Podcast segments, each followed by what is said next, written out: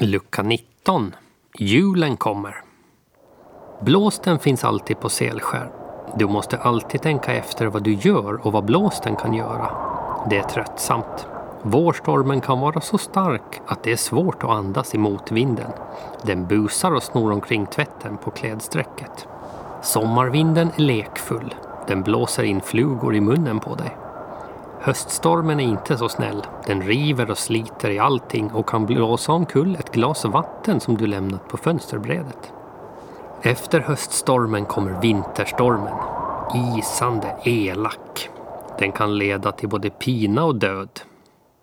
Efter stormarna faller allt på plats. Det kommer snö, isen lägger sig och katten Pricken sitter i köksfönstret och tittar ut. Selskärsborna är också inomhus mest hela tiden.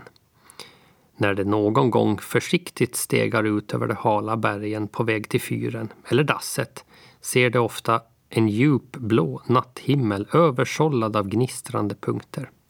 Det är stjärnorna i Karlavagnen, Cassiopeia, Orion som i sina ständiga banor tyst sveper förbi fyren och vidare över himlen. Stjärnbilden Tvillingarna tycker tvillingarna förstås speciellt mycket om. Den är som två barn som står eller ligger högt upp på himlen, mycket nära varandra. Alldeles tysta, hela tiden. Julen kommer. Om du skulle stå ute i julaftonsmörkret och kika in genom fönstret skulle du se en brasa i kakelugnen och en gran med fladdrande levande ljus. Du skulle höra en gammal man som läser julevangeliet.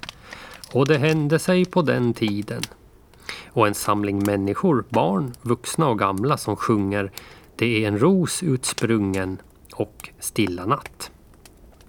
I köket väntar julbordet med skinka, julgröt och hemvete med smör och ost.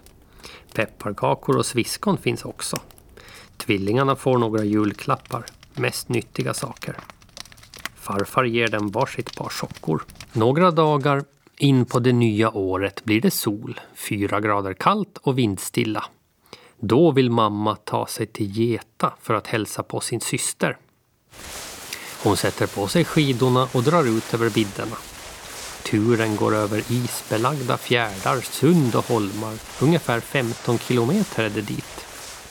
Väl i Geta visar det sig att det är årsmöte i ungdomsföreningen och mamma, systern och Geta-ungdomarna dansar och har roligt i Furulund till långt in på natten.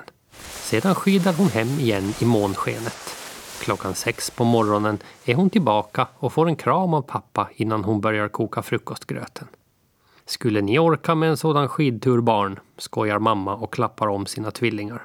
Sanningen att säga ligger hon i kökssoffan och snarkar sen som en hel kar hela eftermiddagen.